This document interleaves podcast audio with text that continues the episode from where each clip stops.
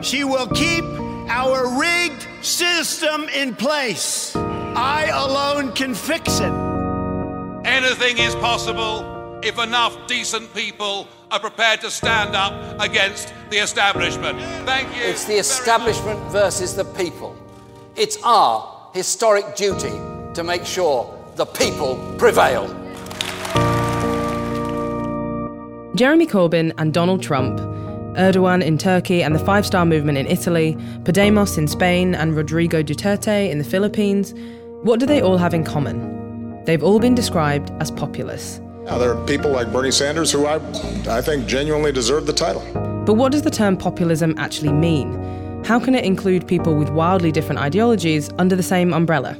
Maybe somebody can pull up in a dictionary quickly uh, the phrase populism, but I, am not prepared to concede that some of the rhetoric that's been popping up is populist. That's nativism or xenophobia. Is it possible to be a progressive populist? And even if it is, should progressives use that label? Today, on the Weekly Economics podcast, we're talking populism. I'm Aisha Thomas Smith. Stay with us. And in a sense, the establishment and their camp followers in the media are quite right. I don't play by their rules. Because when we win, it is the people, not the powerful, who win.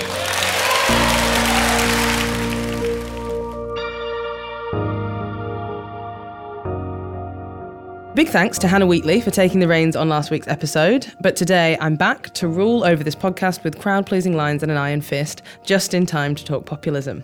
I'm really pleased to be joined by the academic and writer Eliane Glaser, who's also the author of Anti Politics on the Demonisation of Ideology, Authority and the State. Hi, Eliane. Hi. Thanks for coming in on this sweaty, sweaty day. Good to be here. Uh, and we're also joined by Michael Walker from Novara Media. Hi, Michael. Hiya. Okay, so let's dive in. There's a lot to talk about today, so we're going to get straight into the big question Can populism be progressive?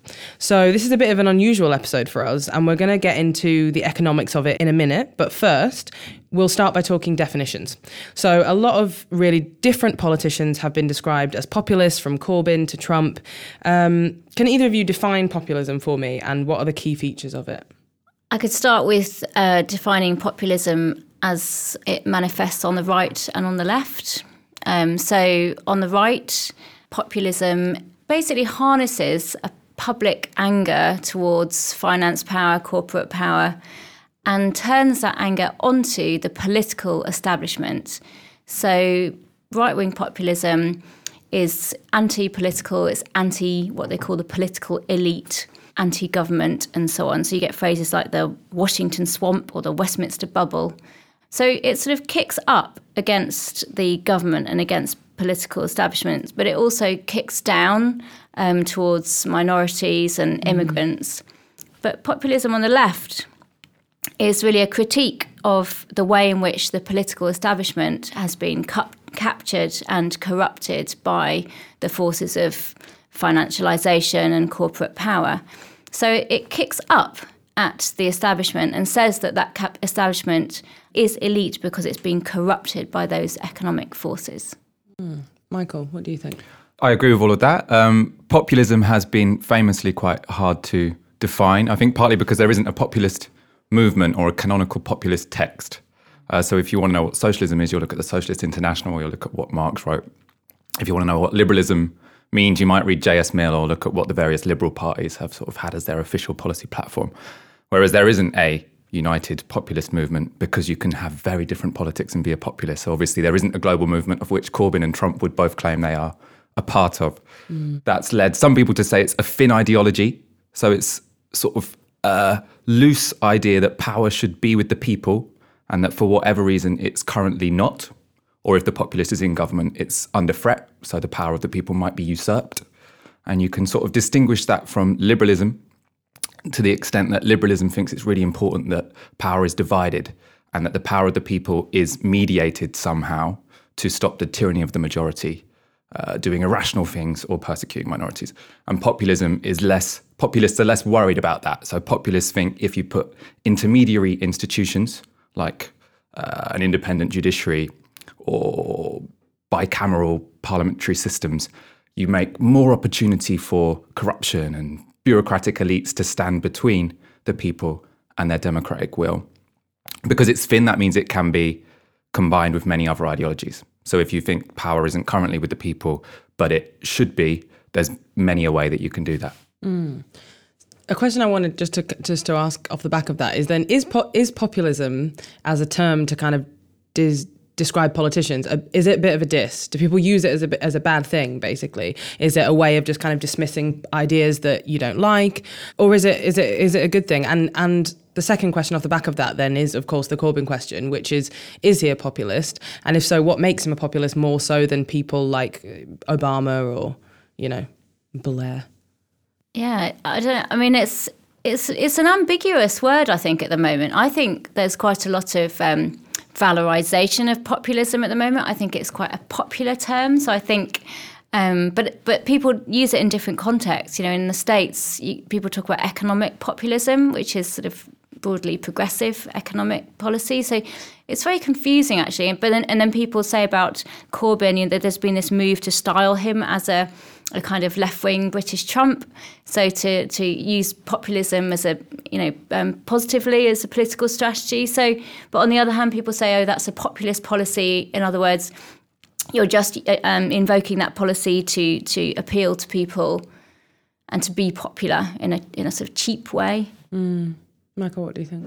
Uh, I'd say populism is probably value neutral ultimately. So I think it comes with a uh, of why things are currently going wrong, which is that the people don't have enough power, which may or may not be true. I mean, you could be a you could have quite a well functioning democracy, but a demagogue comes along and he says, "Oh, this well functioning democracy is not representing your interests particularly well. So let's clear away the courts, let's clear away Parliament, and invest all authority in me." So it could have been an incorrect diagnosis. I think at the moment, lots of the populists that we're seeing have a correct diagnosis that there isn't enough democracy and that people don't have enough power because we have transferred too much power to bureaucratic institutions. And then from that diagnosis can come a lot of different solutions. Hmm. It's very interesting, isn't it, the relationship between populism and democracy? Because it, democracy means rule by the people. So, what's the difference between democracy and populism? And I like to think of it as a, a volcano. So, the, vol- the the lava comes up, and that's sort of authentic, you know, political, public, p- popular will that actually democracy and a functioning democracy, that popular will can actually um, be represented at a high level, and and people can have power.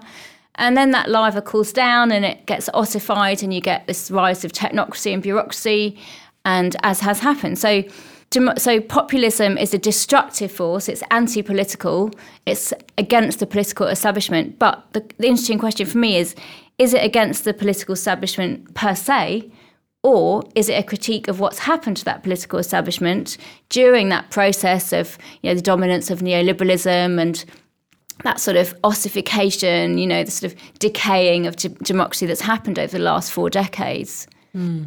So let's let's drill down a little bit more into the case for populism then. I guess a couple of questions. One of them would be do you think that there's been a resurgence of populism? And then kind of leading on from that, why? And it, and what does that mean? So, so I, s- populism is a difficult subject because we can bring in different definitions the whole way throughout the mm. conversation. But one one thing it's also talked about as well as a sort of thin or vague ideology is just as a strategy or as a discursive strategy. So if you look at someone like Jeremy Corbyn, his ideology isn't really populist; he's a socialist. But they and their team have decided that a populist strategy is a very effective one in an environment where the public feel like they don't have enough power. And another sort of useful thing to draw out, I think, about left populism, it was similar in right populism, but there's a specific debate between populism and sort of traditional socialism, which is do you appeal to the working class or do you appeal to a constituency that's slightly broader, uh, which includes the working class, the middle class, the precariat, whoever? And that's why you end up with more expansive terms that are often based on the people, sometimes the nation, which can be progressive, inclusive, or exclusionary. I imagine we'll talk about that later, but Yeah. Yeah. I'll stop there.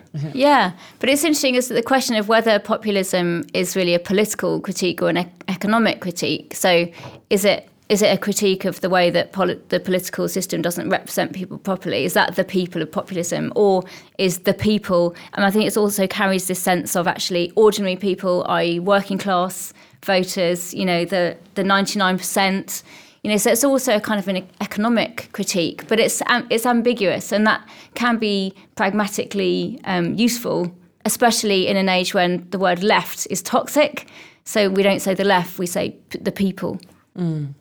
So, in terms of the arguments for populism, Michael, I'm going to ask you what's good about it? What's good about populism? Yeah. So, if you're on the left, I think it's a very useful strategy. I think it's, I mean, in the UK and actually in Spain and in lots of sort of the new electoral left movements, people who've come from the non electoral radical left and gone into electoral work. Populism kind of just means taking what people actually think seriously. so it's not uh, how it differs from the mainstream parties is that it's got a critique of the current way things are run. How it differs from how the left used to be is that it cares about what people actually think and trying to persuade them. So on both of those counts, I actually think it's a good thing. I think it's good to have a critique of the status quo, and I think it's good to really care about where ordinary people are at. Problematic word, ordinary people, but the majority of people are at, let's say, because you want to win power. Um, so I'd say on those grounds, it's good. I'd say it needs to be combined with something else to not be uh, uncritically reflective of what are people's current preferences. You also want to lead, right? You want to lead and direct uh, public opinion on what you think is a progressive direction instead of just saying we will reflect whatever the people currently want, whether or not you think that's a positive or negative thing. Yeah, so Eliane, just following on, on from that, do you have any thoughts on, on where populism can lead us? I think the two main problems with populism are firstly that it is non ideological. That's why you get this problem of, um, you know, in Spain, uh, you know, you have the rise of um, um, Podemos, but then, uh, you know, who are a populist party, you know, declare themselves to be post left and right. But then you have the rise of um, Ciudadanos, you know, another pop, you know, People's Party, Citizens Party, who are centre right. You know, in, in Italy, you know, Beppe Grillo, he declares himself to be post left and right. And then, of course, we've seen they go into um, coalition with this far right anti immigration party. So I think there's a real problem with being just representing the people rather than the left, in my view, because it's it, you, you enter into very ideologically slippery territory, and it also imagines the people as having a, a single coherent set of beliefs, when actually the population is ideologically divided, and that's sort of part of a healthy democracy that those different views are represented in the political system. And I suppose the other problem I have with populism is that it's anti-system. It's in a way that the populist right has become very vocally anti-system in recent mm. years, which is an interesting development because they used to be pro-institutions. I think the left really has to engage with what we think about institutions because we've been very used to being anti-institutions because they haven't been working very very well. But actually, what do we think about institutions themselves if if they could function properly? Mm. So, Michael, the the uh, the charge is populism is is without ideology and anti institutions. What do you think about that? Uh, so I think it has a yeah. I think it's probably intrinsic to populism that it's anti or has a critique of current ruling institutions. Whether that makes it anti-institutions as such, I think is an open question. I don't agree that populism is post-political. I think it's a style of politics which has very explicitly a critique of the status quo and competes in elections based on representing the people against some sort of vested interest. So if you look at what the centre right and what the centre left uh, did over the last 30 years, is they'd compete on kind of technocratic grounds. So they're called catch-all parties, which means they try and appeal to basically everyone in society or 51% of society by saying, we're going to be the best managers. And what the populist left or right say is that management of this system isn't working. And the reason the policies of the current government aren't working isn't just because they're intellectually mistaken and they're applying the wrong policies. It's that they are the wrong people who are interconnected in a system of vested interest, which is why it's rigged. And I think that unless the left enters into that kind of debate where you're talking about a rigged system and how you are going to challenge vested interests, um, the right will do it first. So there's there's lots of people whose argument, so people like Chantal Mouffe, their argument for left populism is that in an era when there's little confidence in the status quo, if the left don't do the populist thing, then the right will be able to Yeah. uh, monopolize the discontent that exists within the public. Yeah, well, it's very interesting because Chantal Mouffe, she's just published this recent book for left populism, and I was reading it the other. I haven't read the whole thing, but I, for me, that's just popular left. I mean, I know she's, you know, she obviously with Ernesto Laclau, Chantal Mouffe really pioneered left populism and theorised it, but um, you know, the Bernie Sanders, you know, Jeremy Corbyn, they, they have made electoral success, you know, gains in the last few years in surprising ways. And I think the times when they have been most successful is when they have a uh, an analysis of, of the current state of our um, society and economics that really rings true for people, which is not necessarily a populist um, critique, but it's a political critique. Yeah, but perhaps it's impossible for a successful left populism to still be populism. Would it then become something else? Well, if it enters into power and stops having a critique of the current institutions, it probably would. So, I mean, one thing that's often said about populism is once it gets into government, it stops being populist. Yeah. That's not always true. So, someone like Viktor Orban or Hugo Chavez, sort of lots of their political discourse when in power was about an outside threat that was always about to usurp them and usurp the will of the people, whether that's the Americans or for Orban, liberal elites, the EU, and then ethnic minorities. So I think you can be a populist in government. I think, yeah, you want to move to something. I think you probably shouldn't be a populist in government, basically. After mm. maybe two years, you probably need two years to destroy the elites. And after that, you'll have to, after that, you have to build something slightly more sustainable, which you're not just attacking from the outside. Well, where does that? Yeah, where does that leave us? Well, Eliane, well now we're in Brexit um, paralysis. So the irony, you know, is that Brexit is in many ways a populist formation because it was a, a, a rejection of um, both the supranational authority of the EU, but also of the Westminster elite and the do- dominance of the southeast and so on. So. Brexit is anti-political in that sense, but the irony, of course, is that now we have um, wall-to-wall technocracy in these competing technical arrangements um, for um, managing Brexit. I think I disagree with calling populism anti political, at least in terms of Brexit, Trump, Corbyn. I think so. If, you, you're looking at Brexit, uh, on one sense, it was about, yeah, we hate the elites. On the other, there was a specific policy platform that had been off the agenda because it had been rejected by all the mainstream parties for a very long time, which was that globalization isn't quite working. We can't just accept managed decline in many parts of um, the non metropolitan UK. And Brexit was the first time that that policy could be read into a choice that the electorate had. So I think to call it anti politics is potentially a little bit dismissive of how rational it was to vote Brexit if you were someone whose region had been condemned to gradual decline. Yeah, but that's an economic critique. So I think that's the problem with the populist right is that they've, you know, 10 years on from the financial crash, we should have had an economic crisis or a crisis in, in the financial markets. But instead, what we have is a political crisis. And so all of that economic um, anger and injustice has manifested as, an, as, a, as anger directed at politicians. And um, I think what happens in, in Brexit and in populism is that the political and the economic get bound up together in illogical ways. So the argument against um, global capitalism, which was part of the compound of the Brexit anger or Brexit position, beca- became an anti political attack on Westminster and the EU, and of course, an anti immigration argument. So it's against free movement of people rather than free movement of goods and, and capital. So I think you get these unhelpful um, combinations of targets. And actually, what we need is to separate out those targets. So is one of the problems then with populism that it oversimplifies in problematic ways? Yeah, and it's a deliberate strategy. So Trump, in his inauguration speech, he said, for too long, you know, the, our politicians in Washington have, have prospered while the poor have been, you know, have lost out. Our politicians have, have been made richer and, and, you know, the left behind have, have suffered.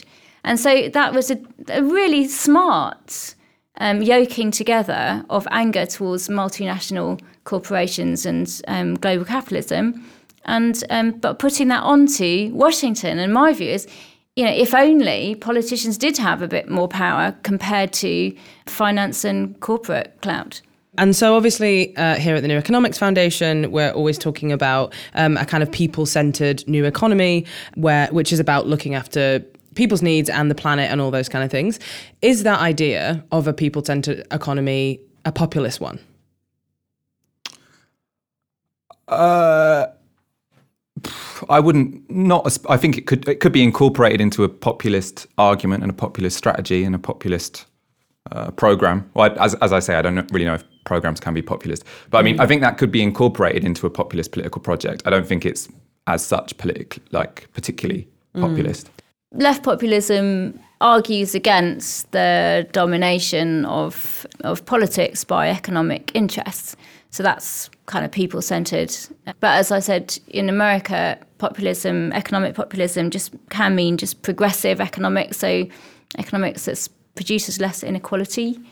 Um, so that comes back to the ambiguous de- definition of the word. But then it's interesting, isn't it? Trumpian economics. Well, there you get a kind of weird left-right ambiguity because you know in some ways the policies are benefiting blue collar workers and in other ways they're absolutely you know making life much worse for those voters. So so i think the yeah i think the political valence of the of economic populism is quite interestingly up for grabs at the moment. Mm. I wanted to know if you think that there's a there's a conversation to be had about progressive patriotism within the conversation about populism, or if they're two completely different things, and how that links to some of the things that we've been dis- discussing around the particular context in the UK. what Podemos, and they draw this from Laclau, talk about a lot, is the idea that there are these floating signifiers that people care about, and that if you control the meaning of them, you have a serious political advantage. Mm. So whoever defines what the national interest means, whoever defines what Englishness means, whoever defines what Britishness means, they have really well they have an advantage in terms of winning an election but they've also had a massive impact on politics. If you give over englishness to the right then you are as a progressive at a disadvantage. So the idea is you have to fight for what these terms mean because these means are all these terms are always going to be incredibly powerful in politics. You can't mm. avoid that. And it also comes down that last point comes down partly to populists taking people seriously in terms of what they believe and what they say they believe so whereas uh, particularly vulgar Marxists might see the nation just as false consciousness. Populists don't normally have a theory of false consciousness because you take people to a degree at their word. But you see that, see, I, I, I always get attracted to this question of false consciousness because because I, I think it's such a taboo, you know, in, in polite conversation. But actually, we really need to talk about this, you know. So when people are racist, you know, do we say, oh no, you are really racist? Or do we say, actually, you're just really economically, you know, in a bad place? Um, the relationship between economics and culture it, I think there's really more work to be done to try and unpick those two things. Yeah, James Meek's written very interestingly about this actually in relation to you know, these kind of left behind communities um, whose industries have moved abroad. You know, is this about culture? Is it about place and identity and community and all these important values? You know, and actually people actually say, no, this is not about economics. This is about actually don't cheapen my point. This is about val- you know, values which are intrinsic or actually is this an economic argument about um, economic injustice and i think i think it's really important to kind of disentangle those two things so what mainly what I feel like one of the things I've learned in this conversation is that um, populism is is a much more intangible um, kind of concept than uh, than I think most people would would assume. It does kind of just sound like it means popular, right? It just means what people are, are liking at the time, perhaps you know, like pop music or whatever. But obviously, it's a lot more complicated than that. And so, my question is: Is it a useful term? Is it a useful label? Should we be using it all, or sh- should we be looking to something that's actually more descriptive of what we're aiming for? I think it has its uses. Okay. I mean, I think you can also talk about degrees of populism. So hmm.